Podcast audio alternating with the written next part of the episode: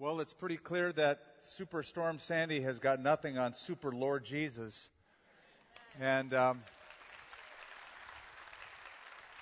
I, also just want to add my two cents in thanking um, Pastor Lloyd Pulley, a friend of mine, and uh, the Calvary Chapel and all the workers present.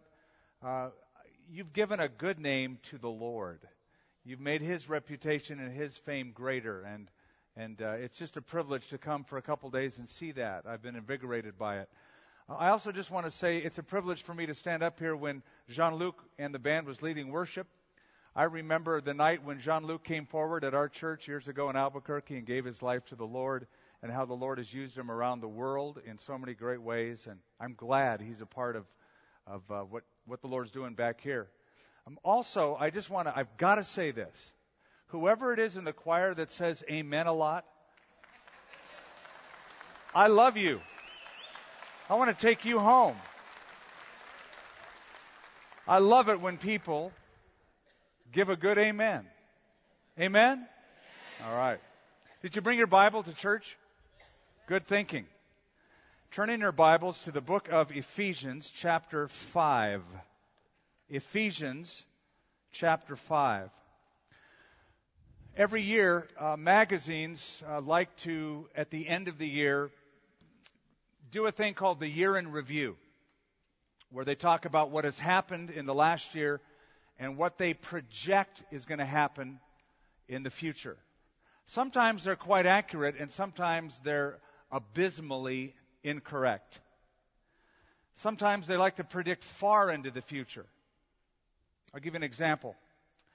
In 1987, it's 26 years ago, Apple computers predicted the iPhone.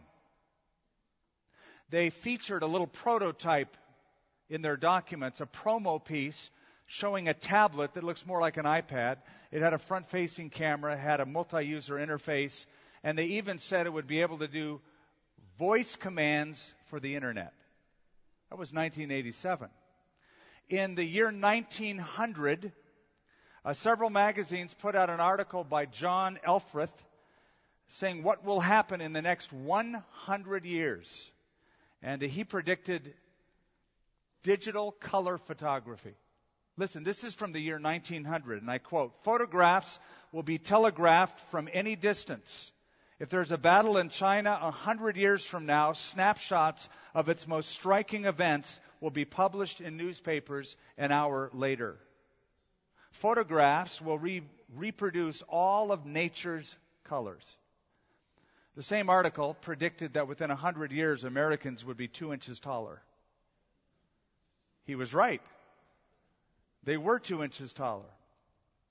But then you'll get those who predict the future, but they're horribly inaccurate.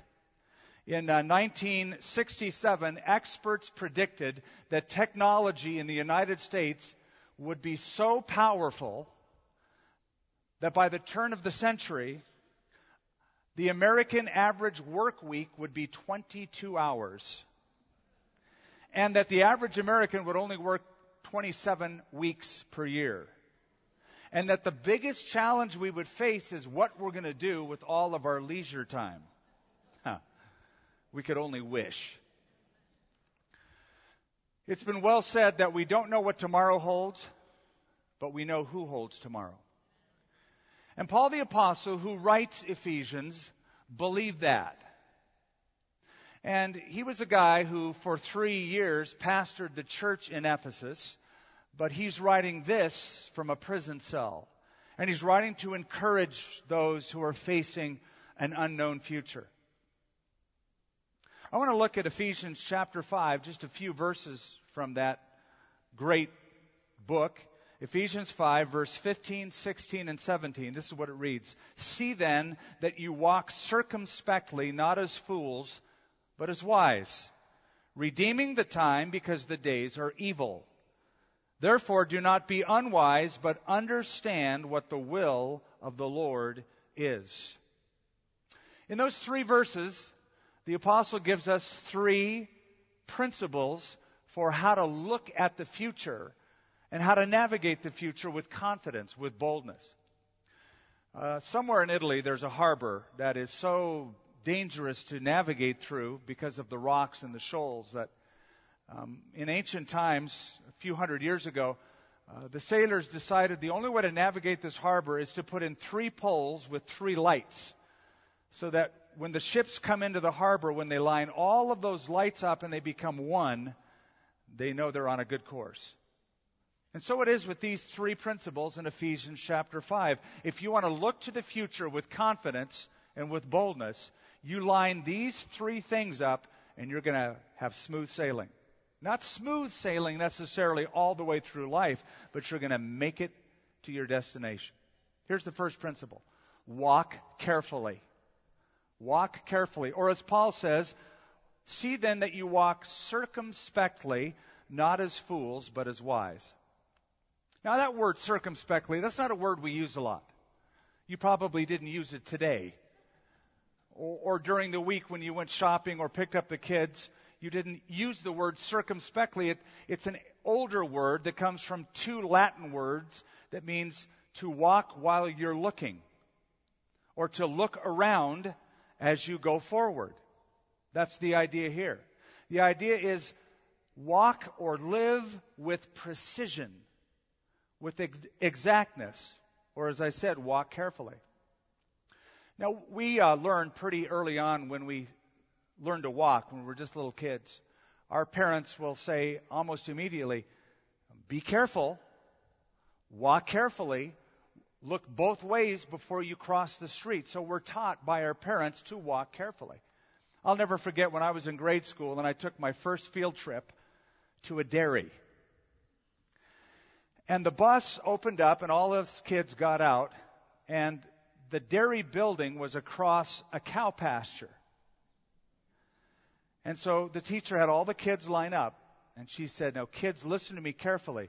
You have to look down as you are making every single step, and be very careful where you step, because there are cows out in this pasture.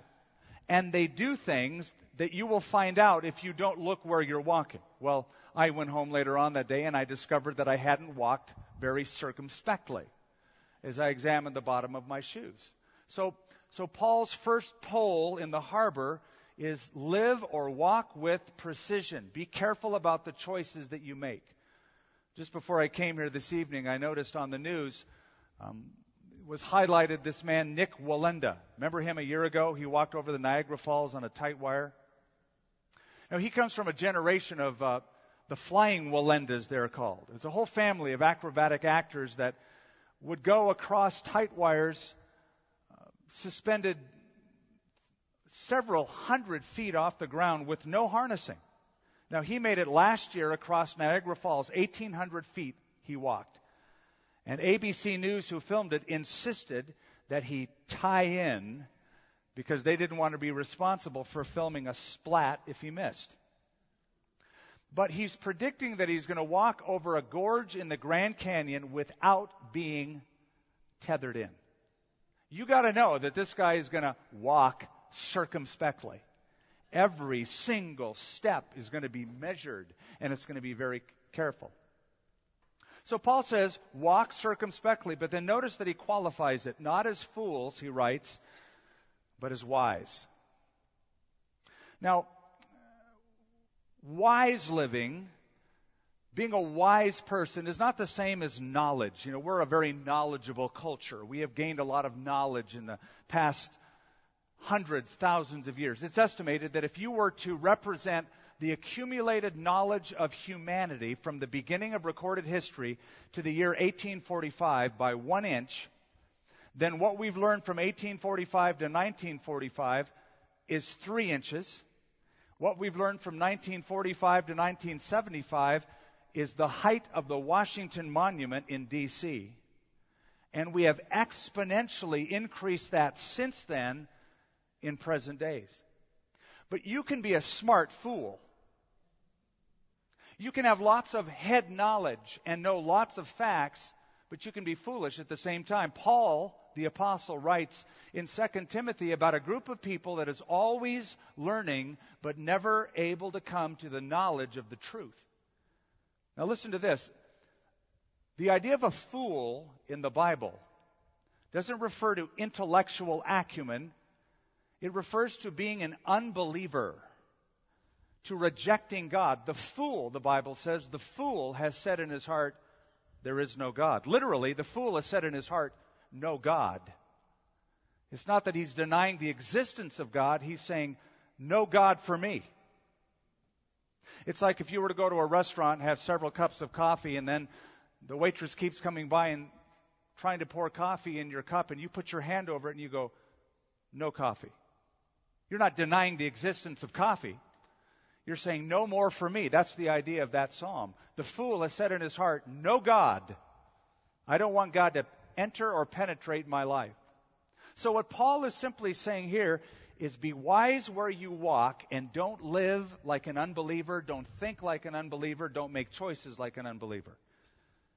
You can be a theological Christian and yet a practical atheist by living every single day with all of the choices you make and all of the places you go and all the things you do without the realization as though God didn't exist.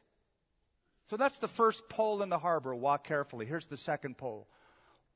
Watch faithfully. Walk carefully, but now watch faithfully. Or in our text, he says, redeeming the time, verse 16, chapter 5, redeeming the time because the days are evil. Now, we are creatures of time. I have a watch. I have a phone that is even more accurate than the watch. And we're always about what time does this start? What time does this end? What time do I have to be there? We, we um, work around the time element of the earth in its journey, yearly journey around the sun 365 days, 5 hours, 49 minutes, 12 seconds, roughly. That's how we gauge how things work. And time is a precious commodity. According to the Bible, the average lifespan is 70 years. In Psalm 90, we read 70 years are given to us. Some may even reach 80. Hallelujah. But even the best of these years are filled with pain and trouble. And soon they disappear and we are gone. Billy Graham was once asked, What has surprised you most about life? He said, It's brevity. Or as he would say, it's brevity. It's so short. The average lifespan, 70 years. Now, if that's the case, that means I have only 4,425 days left to live. It puts things in a whole different perspective. Watch faithfully. A few years ago, People magazine put out an article. It was called Dead Ahead, and it advertised a clock that you could buy for about 100 bucks, $99.95. It promised to tell you how much time you have left to live. Like anyone would ever want a clock like that in their life. But it, it, was based upon the current average lifespan of a male, which is 75, the current average lifespan of a female, which is 80, and you program in your gender, and you program in your age, and it will tell you how much time you have left to live. Now, if that clock is correct, I now have 6,250 days left to live. So things are looking up for me. But when Paul says redeeming the time, he doesn't mean that kind of time. He doesn't use the Greek word chronos, chronological time. He uses the word kairos, which means opportunity or event time. Listen to it in the New Living Translation. So be careful how you live, not as fools, but as those who are wise Make the most out of every opportunity for doing good in these evil days. You get the point? The point isn't counting time. The point is make time count. Make whatever time you have left count. Use it as an opportune time. Once our life is over, all of the opportunities we're afforded on this earth are also over. In heaven, I'll never be able to tell a person about Jesus Christ. They'll all know him. In heaven, I'll never be able to pass out a gospel tract. In heaven, I'll never be able to show the love of Jesus Christ as you have in your hard work by rebuilding this boardwalk in this town. Those days of opportunities will be over. That's why Jesus said, I must work the works of him who sent me while it is day, for the night is coming when no one can work. Some years ago, I looked at a book by Leslie Flynn called It's About Time. And he said something that just arrested my attention. He said in the beginning of the book, if you are 35 years old, you have 500 days left to live. And I said, this guy needs a math class.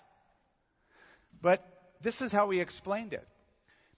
If you're 35 years of age and you take away all of the time you will spend sleeping, working, duties like hygiene, going to the doctor, odd chores around the house, all of those things you have, if you're 35, 500 days left to live.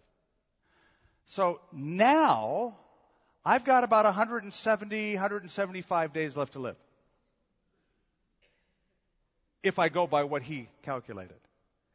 But then I, I, I have to look at all of that and say, actually, I'm wrong on all of those counts because the Bible says I can't count on living one more day. Life is a vapor. It passes away. There are no guarantees how long we're going to live. I might not have any time left. And Satan is the consummate time waster. One of the things he loves to do is to get us to waste our time. Imagine how much time has been wasted in sin and in all of the different activities, gossip and the like. Think of all the opportunities people have had that they pass by. So walk carefully, watch faithfully, and third and finally, work thoughtfully. Work thoughtfully. Verse 17. Therefore, he writes, Do not be unwise, but understand what the will of the Lord is. Understand what the will of the Lord is.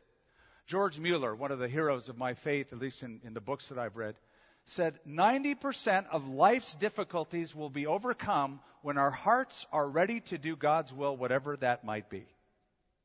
I'm predisposed to do it. So Paul is saying, don't be unwise, but understand the will of the Lord. As you live your life, know what God wants you to do. Now that's a pretty tall order, isn't it? Because I often discover I don't know what God wants me to do on all counts in my life, on all occasions. I'm sort of mystified by the will of God. I pray about this and I, I hope for that, but I, I'm not always certain what the will of the Lord is. But this book the Bible. That's why I said, Did you bring your Bible to church? That's good thinking. This is God's will 101. We learn God's will by knowing God's Word. The more we know God's Word and the principles in it, we're going to know God's will. Now, here we are, so oftentimes worried about the particulars of God's will, like what house should I buy, who should I marry, what college should I go to, where should I move, where should I invest? Whatever those little things are. But we often overlook, let's call it the general will of the Lord. You know, the Bible says there are a few things that you don't even have to ask about that we know are the will of the Lord. Let me give you a sampling. We know from God's Word that God wants all unsaved people to be saved. It says in 2 Peter chapter 3 verse 9, God is not willing that any should perish.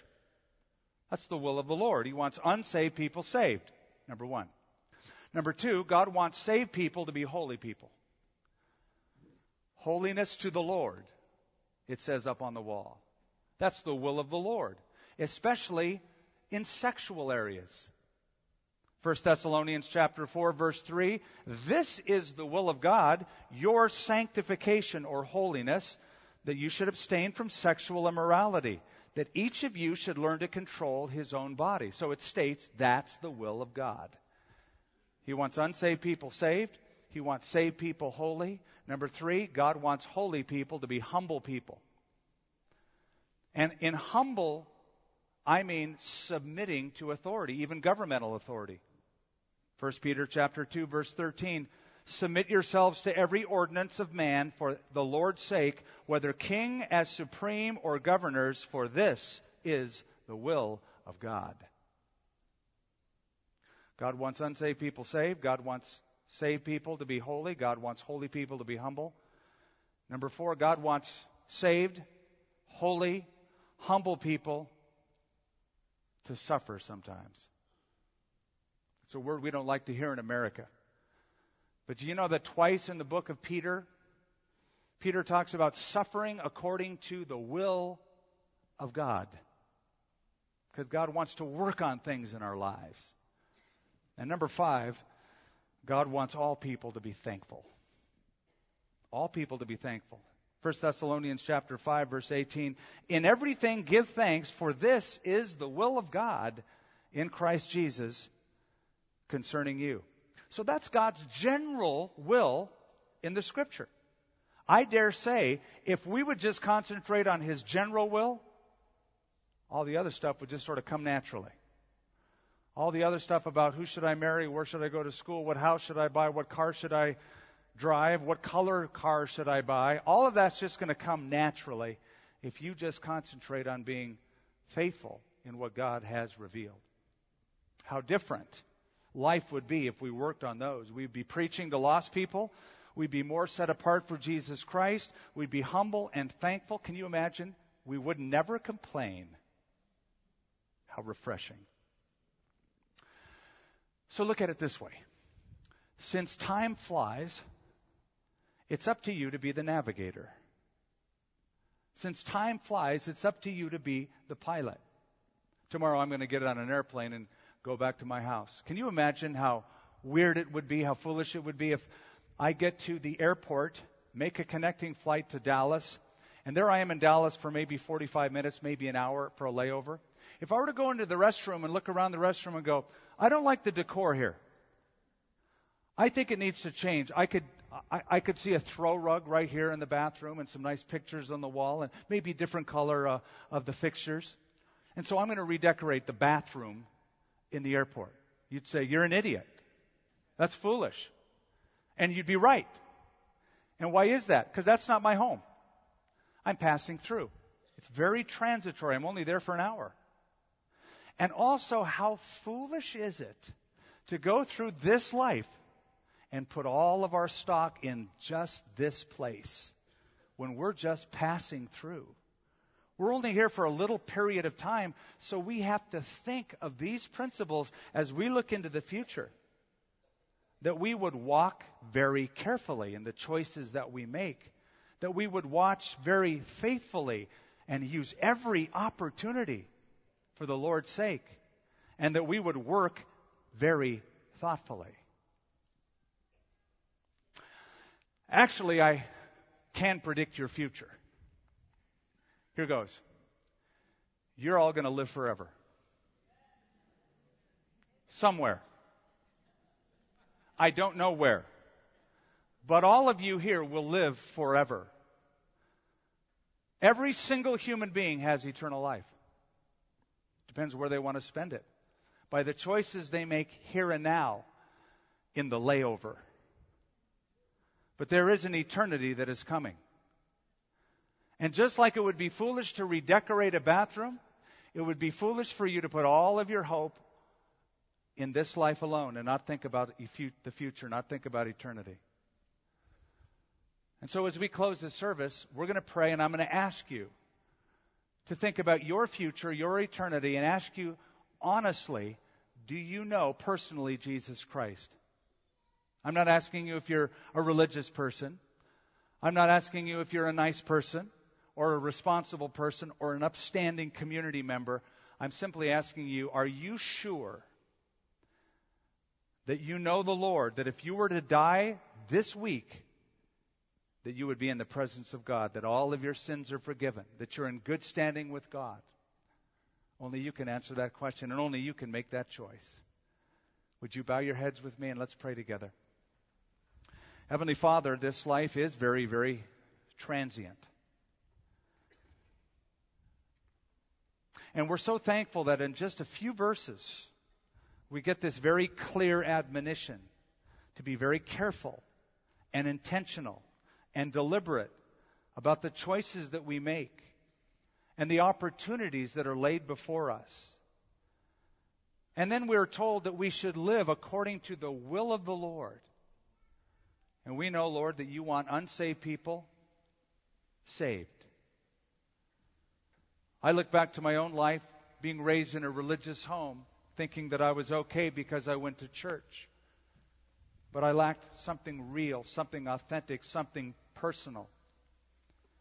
And I remember the night I gave my life to Jesus. I pray, Father, for those who have gathered here as they're thinking about their future. Probably most everyone here tonight knows you, but some of us, if we're honest with ourselves, we don't personally know you. We don't know you yet. And we, we yearn. There's something that we're longing for. We're thirsty for more. And only you can quench that thirst. Lord Jesus, you said, If any man thirst, let him come unto me and drink. And out of his innermost being will flow rivers of living water. I pray you'd satisfy thirsty hearts.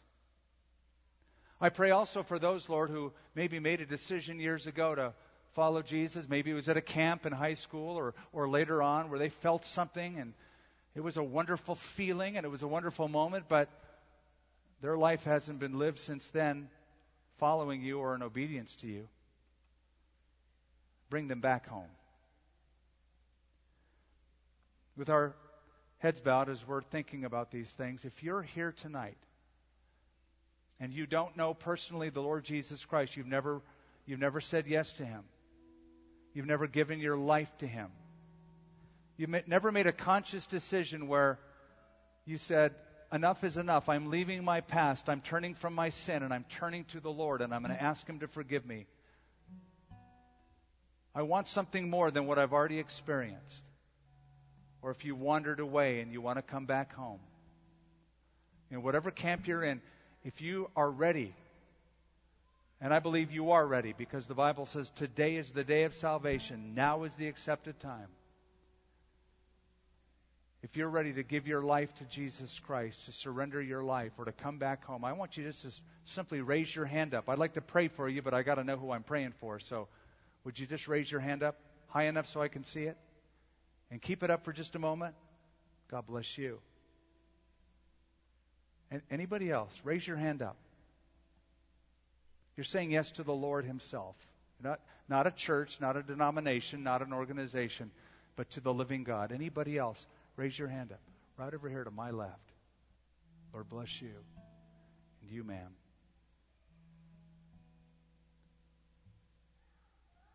Anyone else? Just raise that hand up.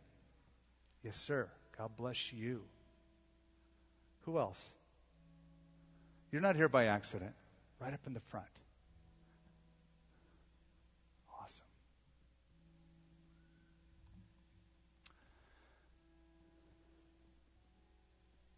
Father, I want to thank you for these hearts. These hands, behind every hand is a story, a journey. It's very individual. There's tears, there's fear, there's trials, there's joy. But these are lives that you love. These are people you love and you want to redeem. And we pray, I pray, that you will do such a deep work in these lives that they will never be the same when they leave as the person they were when they came. And they would know it. In Jesus' name, amen. I'm going to ask you all to stand to your feet. I'm going to ask you to do one final thing. If you raise your hand, I saw a few hands go up. I ask you to do one final thing. If you raise your hand, I saw a few hands go up.